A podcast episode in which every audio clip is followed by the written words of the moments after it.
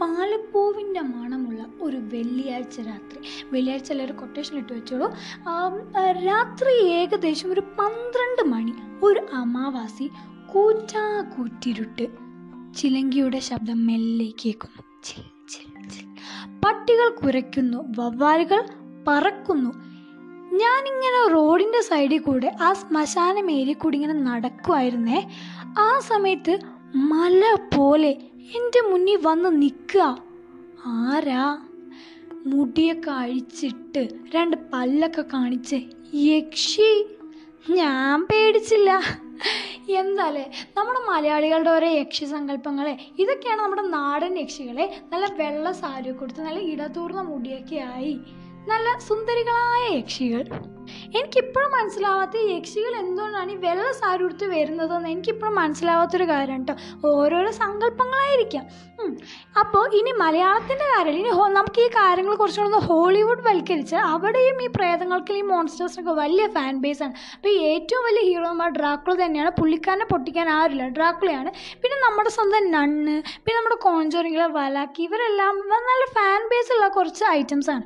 അപ്പോൾ ഊഹിക്കാലോ ഇന്നത്തെ എപ്പിസോഡിന്റെ മെയിൻ കാര്യം ഇതുതന്നെയാണ് പ്രേതം സത്യമാണോ? മിഥ്യയാണോ? ഇന്നത്തെ എപ്പിസോഡ് എല്ലാ എപ്പിസോഡിൽ നിന്നും വളരെ വ്യത്യസ്തമായിട്ടാണ് ചെയ്തിട്ടുള്ളത്. അതുകൊണ്ട് തന്നെ ഇന്ന് എന്റെ കൂടെ ഒരു പാർട്ട്ണറും കൂടെ ഇത് ചെയ്യാൻ നിൽക്കുന്നുണ്ട്. അപ്പോൾ നമ്മുടെ ചെറുപ്പത്തിൽ അങ്ങനെ വെച്ചാൽ നമ്മൾ വളരെ ചെറുതായിരിക്കും. തൊട്ട് നമ്മൾ മുത്തശ്ശിമാരിങ്ങനെ നമ്മളോട് ഇങ്ങനെ ഓരോ ബടായൊക്കെ ഇങ്ങനെ പറയൂലേ? അപ്പോൾ പുള്ളിക്കാരുടെ ബടായൊക്കെ കേട്ട് അതിൽ നിന്നും പിന്നെ കുറേ തള്ളൊക്കെ പഠിച്ച് പിന്നെ നമ്മളത് ക്ലാസ് റൂമിൽ പോയി തള്ളി പേടിപ്പിച്ച് പിന്നെ ഹോസ്റ്റലിൽ എത്തുമ്പോൾ പിന്നെ അത് പ്രേതകഥകളാക്കി മാറ്റി റൂംമേറ്റ്സിനെ പേടിപ്പിച്ച് എന്താല്ലേ ഈ ഹോസ്റ്റലൊന്നും പ്രേതങ്ങളില്ലാത്ത ഹോസ്റ്റൽ വളരെ റെയറായിട്ട് മാത്രമേ കേരളത്തിൽ കാണാൻ പറ്റുള്ളൂ. ഓരോ പ്രേതവും ഇല്ലെങ്കിൽ പോലും ആത്മഹത്യ ചെയ്തൊരു ചേച്ചിയും പ്രേമനൈരാശ്യം വന്നൊരു ചേട്ടനും എല്ലാം ഒരു ഹോസ്റ്റൽ കഥയിൽ എന്താണെങ്കിലും ഉണ്ടാവും. അത് അതില്ലെങ്കിൽ ഹോസ്റ്റൽ ഒരു ഹോസ്റ്റലേ അല്ല. ഇപ്പോഴും എനിക്ക് ഓർമ്മയുണ്ട് ഞങ്ങളുടെ റൂമിൽ ഒരു പ്രേതമുണ്ട് അതുണ്ട് ഇതുണ്ട് എന്നൊക്കെ പറഞ്ഞിട്ട് ഞങ്ങൾ എന്തോരം പ്രഹസനങ്ങളാണ് കാണിച്ചു വിട്ട് എന്തോരം പേരെ പറ്റിച്ചിട്ടുണ്ട് ഞങ്ങൾക്ക് മാത്രമേ അറിയുള്ളൂ കേട്ടോ. ഇപ്പോഴതൊക്കെ ഓർക്കുമ്പോൾ ചിരി അപ്പോൾ ഇന്ന് ഞാൻ അതുപോലെ ഞങ്ങൾ ഉണ്ടാക്കിയ സ്റ്റോറീസ് ഒന്നല്ല പറയാൻ പോണത്. ഇന്ന് കേരളത്തിൽ നടന്നതിൽ ഒരു റിയൽ ലൈഫ് ഗോസ്റ്റ് ഇൻസിഡന്റ് ആണ് പറയാൻ പോകുന്നത്. ഇത് സയന്റിഫിക്കലി പ്രൂവൺ ചെയ്തിട്ടൊന്നുമില്ല. പക്ഷേ ഇത് വളരെ ഫേമസ് ആയിട്ടുള്ള സ്റ്റോറിയാണ് അതുകൊണ്ടാണ് ഞങ്ങളിപ്പോൾ പറയുന്നത്. അപ്പോൾ ഫർസാന എന്ന് പറഞ്ഞൊരു കുട്ടി ഉണ്ടായിരുന്നു. പുള്ളിക്കാരിക്ക് ഇപ്പോൾ ഇരുപത് വയസ്സാണ്. ഈ സംഭവം നടന്നപ്പോൾ പുള്ളിക്കാരിക്ക് പതിനേഴ് വയസ്സേ ഉണ്ടായിരുന്നു. ഒരിക്കൽ രാത്രി ഒരു മൂന്ന് മണി സമയമായപ്പോൾ ഉറക്കം വരാത്തതുകൊണ്ട് പാട്ടൊക്കെ കേട്ടിങ്ങനെ ഇരിക്കുമായിരുന്നു പുറമു നിന്ന് ഏതൊരു കുട്ടി കരയുന്നത് പോലെ ഈ കുട്ടിക്ക് തോന്നുകയാണ്. അപ്പോൾ ഒരു കുട്ടി കരയുന്നതുകൊണ്ട് ആ ശബ്ദം കേട്ട സ്ഥലത്തേക്ക് പുള്ളിക്കാരി പോയി. ആദ്യം ഹോളിലേക്കാണ് പോയത്. അപ്പോൾ അവിടെ പ്രത്യേകിച്ചൊന്നും കാണാൻ കഴിഞ്ഞില്ല. പിന്നീട് കിച്ചണിലേക്ക് പോയി. അവിടെയും പ്രത്യേകിച്ചൊന്നും കാണാൻ കഴിഞ്ഞില്ല. പിന്നീട് അച്ഛന്റെ അമ്മേന്റെ മുറിയിലേക്ക് പോയി. അവിടെയും പ്രത്യേകിച്ചൊന്നും കാണാൻ കഴിഞ്ഞില്ല. പക്ഷേ ഈ ശബ്ദം എവിടുന്നോ വല്ലാണ്ട് കേൾക്കുന്ന പോലെ ഈ കുട്ടിക്ക് തോന്നുകയാണ്. അപ്പോൾ പിന്നീട് ആ കുട്ടിക്ക് മനസ്സിലായി സ്വന്തം മുറിയിൽ നിന്നാണ് ഈ ശബ്ദം വരുന്നതെന്ന്. പുള്ളിക്കാരി മെല്ലെ മുറിയിലേക്ക് പോയി. മുറിയിലെ വാതിൽ തുറന്നു പെട്ടെന്ന് ജനലിൽ എന്തോ കൊട്ടുന്ന ഒരു ശബ്ദം പോലെ പുള്ളിക്കാരിക്ക് കേട്ടു. പുള്ളിക്കാരി ആകെ പേടിച്ചുപോയി പേടിച്ച് ആകെ സീനായി. പിന്നെ പുള്ളിക്കാരി അന്ന് അങ്ങനെ അങ്ങ് വിടുകയാണ് ചെയ്തത്. അത് തോന്നിയതായിരിക്കും എന്നൊക്കെ വിചാരിച്ച് അങ്ങനെ നിന്നു. പിന്നെ രണ്ട് കൊല്ലം കടന്നുപോയി. പിന്നീട് അങ്ങനത്തെ ഒരു പ്രശ്നം പുള്ളിക്കാരിക്ക് ഉണ്ടായില്ല ഹോസ്റ്റലിൽ പോയി ഒരു പ്രശ്നമില്ല. പക്ഷെ പുള്ളിക്കാരനെ ഞെട്ടിച്ചൊരു കാര്യം എന്ന് വെച്ചാൽ ഈ രണ്ട് കൊല്ലത്തിന് ശേഷം പുള്ളിക്കാരിയുടെ ഉമ്മച്ചീന്റെ അടുത്തു നിന്നൊരു ഫോൺ കോൾ വരികയാണ്. ഇതേ ഇൻസിഡന്റ് പുള്ളിക്കാരിക്കും ഉണ്ടായി എന്ന് പറഞ്ഞിട്ട് ഇവിടെ വെച്ചാണ് ആ കുട്ടിയുടെ ഡൗട്ട് സ്റ്റാർട്ട് ചെയ്ത സത്യം പറഞ്ഞാൽ ഇങ്ങനെയൊക്കെ ഉണ്ടോ? അത് തനിക്ക് തോന്നിയാണോ? അഥവാ ഈ ഇൻസിഡന്റ് ഉമ്മയ്ക്ക് അറിയില്ല. എന്നിട്ട് കൂടി പുള്ളിക്കാരിക്ക് എന്തുകൊണ്ട് ഇങ്ങനൊരു ഇൻസിഡന്റ് തോന്നി? ഇതൊക്കെ എല്ലാവരുടെയും മൈൻഡിലുള്ള ഓരോ ഡൗട്ടാണ് അല്ലെങ്കിലും നമുക്കൊക്കെ ഒരു പ്രശ്നം വരുമ്പോൾ അല്ലെങ്കിൽ നമുക്ക് ഇതുപോലെ ഒരു ഇൻസിഡന്റ് വരാത്തിടത്തോളം കാലം ആരെന്ത് പറഞ്ഞാലും നമ്മൾ വിശ്വസിക്കില്ല. ഓ പിന്നെ ചുമ്മാ തള്ളി ഇങ്ങനെയൊക്കെ പറഞ്ഞാൽ നമ്മൾ വെറുതെ അങ്ങ് വിടും. പക്ഷേ മനുഷ്യന്റെ ഏറ്റവും വലിയ ശത്രുവാണ് ഈ പേടി എന്ന് പറയുന്നത്. അതേപോലെ തന്നെ നമുക്ക് ഒരിക്കലും മനസ്സിലാക്കാൻ കഴിയാത്തൊരു സാധനമാണ് നമ്മുടെ മനസ്സ്. അപ്പോൾ നമ്മുടെ സയന്റിഫിക് വേൾഡിന് ഇന്നേ വരെ ഒരു ബിഗ് യെസ് അല്ലെങ്കിൽ ഒരു ബിഗ് നോ പറയാൻ പറ്റാത്ത ടോപ്പിക്കാണ് ഈ പ്രേതം ഉണ്ടോ ഇല്ലയോ എന്നുള്ളത്. ചിലർ പറയുന്നു അത് ഹാലൂസിനേഷൻ ആണ്. ചിലർ പറയുന്നു അതൊരു സ്റ്റേറ്റ് ഓഫ് മൈൻഡ് ആണ്. അങ്ങനെ കുറേ കുറേ കുറേ തിയറീസ് അതൊരു നയന്റി പെർസെന്റേജ് പാരാസൈക്കോളജിസ്റ്റുകൾ പറയുന്നത് പ്രേതം ഇല്ല തന്നെയാണ്. എന്നിരുന്നാലും നമ്മുടെ സ്ഥിരം യക്ഷികഥകളെയൊക്കെ കെട്ടുകെട്ടിക്കാൻ വേണ്ടി ഒരുപാട് സയന്റിഫിക് എക്സ്പ്ലനേഷൻ ആയിട്ട് കുറേ പേര് വന്നിട്ടുണ്ട്. അപ്പോൾ ആദ്യം തന്നെ ഞാനൊരു സംഭവം പറയാം. ഒരു ടാൻഡി എന്ന് പറഞ്ഞൊരു സയന്റിസ്റ്റ് ഉണ്ടായിരുന്നു. വളരെ ഫേമസ് ആയിട്ടൊരു സയന്റിസ്റ്റ് ആയിരുന്നു. പുള്ളിക്കാർ ലബോറട്ടറിയിൽ വർക്ക് ചെയ്യുന്ന കുറേ പേര് പറഞ്ഞു അവിടെ എന്നും ഓരോ നെഗറ്റീവ് ഇൻസിഡൻസ് ഇങ്ങനെ അടിക്കടി ഉണ്ടായിക്കൊണ്ടിരിക്കുകയെന്ന് പറഞ്ഞു.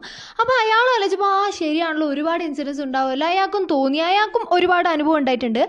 അപ്പോൾ എന്ന് അയാൾ ആലോചിക്കുന്നതിന്റെ കാരണം എന്താണ് പക്ഷേ ഇതുവരെ അയാൾക്ക് പിടികിട്ടിയില്ല.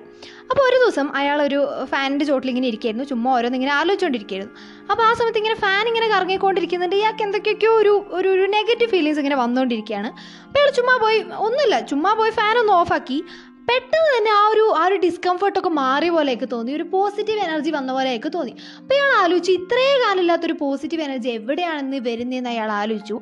അപ്പോഴാണ് ഇയാൾക്ക് മനസ്സിലായി ഇൻഫ്രാ സൗണ്ട് എന്ന് പറഞ്ഞൊരു സംഭവം. ഈ സൗണ്ടിന്റെ ഒരു പ്രത്യേകത എന്ന് വെച്ചിട്ടുണ്ടെങ്കിൽ ഇതൊരു ലോ ഫ്രീക്വൻസി സൗണ്ട് ആണ്. അതായത് one naught zero point one to twenty ഹേർട്സിലാണ് ഇത് വൈബ്രേറ്റ് ചെയ്യുന്നത്.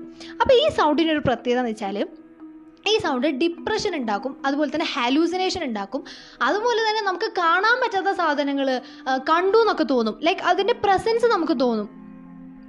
പിന്നെ കുറേ പേര് പറയുന്നുണ്ടല്ലോ ചിലർ കണ്ടു എന്നൊക്കെ പറയുന്നുണ്ടല്ലോ. ഇതിന് പിന്നിൽ ഒരു സയന്റിഫിക് വശമുണ്ട്. എന്താണെന്ന് വെച്ചിട്ടുണ്ടെങ്കിൽ റെസനൻസ് ആ ഫിനോമിന എല്ലാവരും കേട്ട് കാണുമല്ലോ. അതായത് രണ്ട് മെറ്റീരിയൽസ് സെയിം ഫ്രീ ഫ്രീക്വൻസിയിൽ വൈബ്രേറ്റ് ചെയ്യുന്ന സമയത്ത് റെസനൻസ് ഉണ്ടാവുന്നു. അതായത് ഇപ്പോൾ എയ്റ്റീൻ ഫ്രീക്വൻസി ആവുന്ന സമയത്ത് നമ്മുടെ ഐബോളും അതുപോലെ തന്നെ ഇൻഫ്രാ സൗണ്ടും രണ്ടും ഒരേ ഫ്രീക്വൻസിയിലാവുകയും നമ്മുടെ ഐബോൾ മാക്സിമം ഫ്രീക്വൻസിയിൽ വൈബ്രേറ്റ് ചെയ്യുകയും ചെയ്യുമ്പോൾ നമ്മൾ അതുപോലെ തന്നെ പല സാധനങ്ങളും കണ്ടു എന്ന് വരും. അതൊരു തോന്നൽ മാത്രമാണ്. അതാണ് നമ്മൾ കാണുന്നതിനൊരു എക്സ്പ്ലനേഷൻ ആയിട്ട് പറയുന്നത്. പിന്നെ വേറൊരു കാര്യം. നിങ്ങൾ ചിലർക്കെങ്കിലും ഇപ്പോൾ ഒരു പന്ത്രണ്ട് മണിക്കൊക്കെ പെട്ടെന്ന് നിങ്ങൾ ഞെട്ടി എണീറ്റു. ഒരു സ്വപ്നം കണ്ടുപിടിക്കുന്നതിനൊക്കെ പെട്ടെന്ന് ഞെട്ടി എണീറ്റു. നിങ്ങളൊക്കെ ഇങ്ങനെ വേർത്ത് കുളിച്ചിരിക്കുകയാണ് പക്ഷെ നിങ്ങൾക്ക് എന്ത് ചെയ്തിട്ടും ബോഡി അനക്കാനേ പറ്റുന്നില്ല. നിങ്ങൾക്ക് എണീക്കണമെന്നുണ്ട്? വെള്ളം കുടിക്കണമെന്നുണ്ട്? പക്ഷെ ബോഡി അനക്കാനേ പറ്റുന്നില്ല. ഇങ്ങനെ നിങ്ങൾക്ക് ഉണ്ടായിട്ടുണ്ടോ? ഇങ്ങനെ സാധാരണ കുറച്ച് പേർക്ക് ഉണ്ടാവാറുള്ളൂ. ലൈക്ക് ഒരു ട്വന്റി പെർസെന്റേജ് ഉണ്ടാവ ട്വന്റി പെർസെന്റേജ് ആൾക്കാർക്ക് മാത്രമേ ഇത് ഉണ്ടായിട്ടുള്ളൂ എന്നാണ് ഇതുവരെ റിപ്പോർട്ട് ചെയ്തിട്ടുള്ളത്. പോരാത്തതിന് ആ സമയത്ത് നമുക്ക് ബോഡി അനക്കാനും പറ്റില്ല. നമ്മുടെ ബോഡി വന്ന് ഏതൊക്കെ രൂപങ്ങൾ വന്ന് ഇരിക്കുന്നത് പോലെയൊക്കെ തോന്നാറുണ്ട്. ഈ സംഭവത്തിനാണ് സ്ലീപ്പ് പാരലിസിസ് എന്ന് വിളിക്കുന്നത്. എന്ന് വെച്ചിട്ടുണ്ടെങ്കിൽ നമ്മുടെ ബോഡി അനക്കാൻ പറ്റാത്തൊരു കണ്ടീഷൻ എന്നാൽ ബ്രെയിൻ വർക്ക് ചെയ്യുന്നുണ്ട്. അപ്പോൾ ഇതിന് പിന്നിലുള്ള സയൻസ് എന്താണെന്ന് വെച്ചാൽ ഈ സമയത്ത് നമ്മുടെ ബോഡി അത്രയും നേരം റെസ്റ്റിലായിരിക്കുന്ന ബോഡിയല്ലേ അപ്പോൾ പെട്ടെന്ന് മോഷനിലാവുന്ന സമയത്ത് ബോഡി ഇങ്ങനെ കൺഫ്യൂസ്ഡ് ആവും. അതുപോലെ തന്നെ നമ്മുടെ ബ്രെയിൻ ബ്രെയിൻ കോൺഷ്യസ് ആയിരുന്നു അത്ര നേരം. അപ്പോൾ ബോഡിയും ബ്രെയിനും തമ്മിലൊരു കൺഫ്യൂഷൻ ആവുകയും ആ സമയത്ത് നമ്മുടെ ബോഡിക്ക് ഉണ്ടാകുന്ന ഒരു ടെൻഷൻ ഇത് കാരണമാണ് നമ്മൾ കാണാൻ പാടില്ലാത്ത പലതും കാണുന്നത് എന്നാണ് പറയുന്നത്. പിന്നെ കുറേയൊക്കെ സ്റ്റേറ്റ് ഓഫ് മൈൻഡ് ആണെന്നും പറയുന്നുണ്ട്. ഞാൻ ഒരു എക്സാമ്പിൾ പറയാം. ഞങ്ങളുടെ വീട്ടിനടുത്ത് ഒരു ചേട്ടൻ തൂങ്ങി മരിച്ചു. പക്ഷെ ഒരു മൂന്ന് ദിവസം കഴിഞ്ഞിട്ടാണ് ഞങ്ങൾ ആ ഒരു സംഭവം അറിഞ്ഞത്. അവിടെ നിന്ന് ഒരു ചീഞ്ഞ സ്മെല്ല് വരാൻ തുടങ്ങി. എന്ന് നാട്ടുകാരൊക്കെ പറയുന്ന ഒരു ചീഞ്ഞ സ്മെല്ല് വരാൻ തുടങ്ങി. അതൊക്കെ കഴിഞ്ഞപ്പോൾ എല്ലാവരും പോയി നോക്കിയപ്പോഴാണ് അവിടെ ഒരു ബോഡി ഇങ്ങനെ കെട്ടി തൂങ്ങി നിൽക്കുന്നതായി കണ്ടത്. അപ്പോഴാണ് ഞങ്ങൾ എല്ലാവരും അറിഞ്ഞത്. ഭാര്യ അടക്കം അപ്പോഴാണ് അറിഞ്ഞത്. അപ്പോൾ അതുവരെ ഞങ്ങൾ കൂളായിട്ട് പരിസര പ്രദേശത്ത് കൂടെ പോയതായിരുന്നു എല്ലാവരും. പക്ഷെ ഇതറിഞ്ഞ പിന്നെ ഒരു മനുഷ്യ കുഞ്ഞു പോലെ അവശത്ത് വശത്ത് കൂടെ ഒരാഴ്ച പോയിട്ടില്ല. അപ്പോൾ സംഭവം എന്താണെന്ന് വെച്ചാൽ അവിടെ ഒരു ബോഡി ഉണ്ടെന്ന് അറിഞ്ഞപ്പോൾ അല്ലേ ഇല്ലാത്ത പേടിയും കാണാത്ത പലതും കണ്ടു എന്നൊക്കെ പറയുന്നത്. അതാണ് ഞാൻ പറയുന്നത് കുറേയൊക്കെ നമ്മുടെ സ്റ്റേറ്റ് ഓഫ് മൈൻഡാണ് കുറേയൊക്കെ ഹാലൂസിനേഷൻ ആണെന്ന് പറയുന്നത് സത്യം തന്നെയാണ്. നിങ്ങൾ ഈ ഇംഗ്ലീഷ് പടത്തിൽ ശ്രദ്ധിച്ചിട്ടുണ്ടോ? അതായത് ഇപ്പോൾ എല്ലാ പ്രേതപടത്തിലും ഏകദേശം കൈയില്ലാത്ത പിള്ളേർ കാലില്ലാത്ത പിള്ളേർ അമ്മയച്ഛനില്ലാത്ത പിള്ളേർ ഇത്തരത്തിലുള്ള പിള്ളേർക്കാണ് പെട്ടെന്ന് ഇങ്ങനെ ബാധ കയറുന്നതും പ്രേതം കയറുന്നതും ഒക്കെ ആയിട്ട് നമ്മൾ കാണുന്നത്. ഇവരെപ്പോഴും ഡിപ്രസ്ഡ് ആയിട്ടായിരിക്കും ആ സിനിമയിൽ ഇങ്ങനെ പിക്ചറൈസ് ചെയ്യുന്നത്. അപ്പോൾ ഈ പിള്ളേരുടെ ഒരു പ്രത്യേകത എന്ന് വെച്ചിട്ടുണ്ടെങ്കിൽ ഇവർ ഡിപ്രസ്ഡ് ആണ്. ഇവരുടെ സോൾസ് ഡിപ്രസ്ഡ് ആണ്. ഈ ഡിപ്രസ്ഡ് ആയിട്ടുള്ള സോളിൽ ബാഡ് സ്പിരിറ്റ് കയറുമെന്നാണ് സ്റ്റഡീസ് തെളിയിച്ചിരിക്കുന്നത്. അപ്പോൾ ഡിപ്രഷൻ ഒരു ഫാക്ടറായിട്ട് നമ്മുടെ സയന്റിഫിക് വേൾഡ് പറയുന്നുണ്ട്. പിന്നെ കേരളത്തിൽ ഒരു പേര് കേട്ട പാരാസൈക്കോളജിസ്റ്റ് ഉണ്ട്. മൂപ്പരുടെ പേരാണ് George B Mathew doctor George B Mathew. അപ്പോൾ മൂപ്പരോട് ഒരു ഇന്റർവ്യൂ ഉണ്ടായിരുന്നു. മരിച്ചവർ അലഞ്ഞു തിരിയുമോ എന്നൊരു ഇന്റർവ്യൂ ഉണ്ടായിരുന്നു. അപ്പോൾ ഇയാൾ പറഞ്ഞതെന്ന് വെച്ചാൽ ഈ പ്രേതം എന്ന് പറയുന്നത് പാരാസൈക്കോളജിയുടെ ഭാഷയിൽ പറഞ്ഞ അപ്പാരിഷൻ എന്നാണ്. എന്ന് വെച്ചാൽ സംതിങ് വിച്ച് അപ്പിയേഴ്സ് അപ്പോൾ ഈ പ്രേതത്തിന് ഇയാൾ പല കാരണങ്ങൾ പറയുന്നുണ്ട്. ആ ഒരു പ്രേതം എന്ന് പറഞ്ഞ ആ ഒരു കോൺസെപ്റ്റിന് പല കാരണങ്ങളും പറയുന്നുണ്ട്. ചിലപ്പോൾ അതൊരു പണ്ട് നടന്ന സംഭവം ആയിരിക്കാം അത് നമുക്ക് ഇപ്പോൾ തോന്നായിരിക്കും ഒരു ചിലപ്പോൾ ബാഡ് മെമ്മറീസ് നമുക്ക് തോന്നുന്നതായിരിക്കാം. ചിലപ്പോൾ അത് ടെലിപ്പതി ആയിരിക്കാം. അങ്ങനെയൊക്കെയാണ് അയാൾ പറയുന്നത്.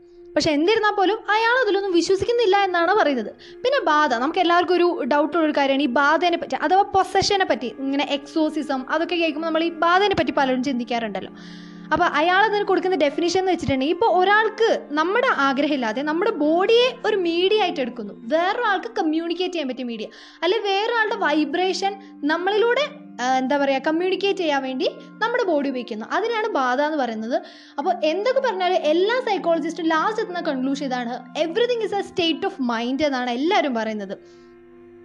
അപ്പോൾ നമ്മളിപ്പോൾ പർട്ടിക്കുലർ ആയിട്ടുള്ള എന്തെങ്കിലും സാധനത്തിനെ കാണുക അല്ലെങ്കിൽ നിഴൽ പോലെ കാണുക അല്ലെങ്കിൽ എന്തെങ്കിലും പേടിക്കുകയോ ചെയ്തിട്ടുണ്ടെങ്കിൽ ഞാൻ ഒരു കാര്യം പറയട്ടെ. നമ്മൾ ആ പേടിക്കുന്ന സ്ഥലത്തേക്ക് നോക്കി കൺഫേം ചെയ്യുക. അതെന്താണ് സാധനം?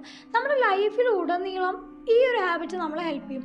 എന്ത് പ്രശ്നം കണ്ടാലും തിരിഞ്ഞു നോക്കുക. തിരിഞ്ഞു നോക്കിയിട്ട് അതെന്താണെന്ന് കൺഫേം ചെയ്യുക.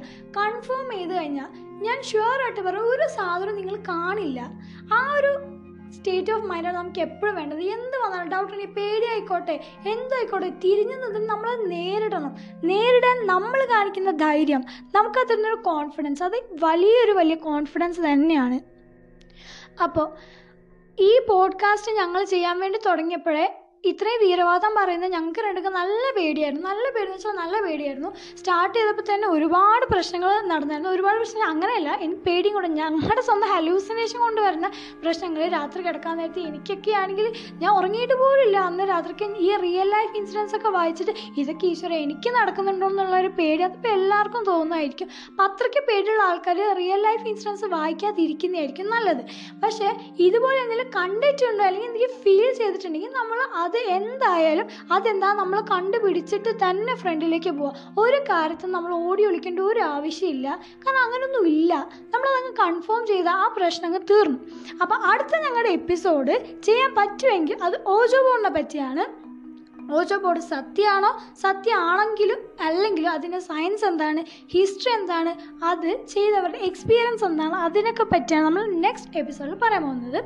അപ്പോൾ നെക്സ്റ്റ് എപ്പിസോഡ് നിങ്ങൾ എന്തായാലും വെയിറ്റ് ചെയ്യണം. പിന്നെ ഈ എപ്പിസോഡ് ഇഷ്ടപ്പെട്ടിട്ടുണ്ടെങ്കിൽ ഞങ്ങളുടെ ഇൻസ്റ്റാഗ്രാം പേജായ പർപ്പിൾ പോഡ്കാസ്റ്റ് ഫോളോ ചെയ്യണം. നിങ്ങൾക്ക് എന്തെങ്കിലും പറയാനുണ്ടെങ്കിൽ ഞങ്ങൾ എന്തെങ്കിലും പറഞ്ഞ തെറ്റുണ്ടെങ്കിൽ അതിൽ വന്ന് പറയണം. ഞങ്ങളെ സപ്പോർട്ട് ചെയ്യണം. സ്പോട്ടിഫൈയിലും ആങ്കറിലും ഇത് നിങ്ങൾക്ക് ലഭ്യമാണ്.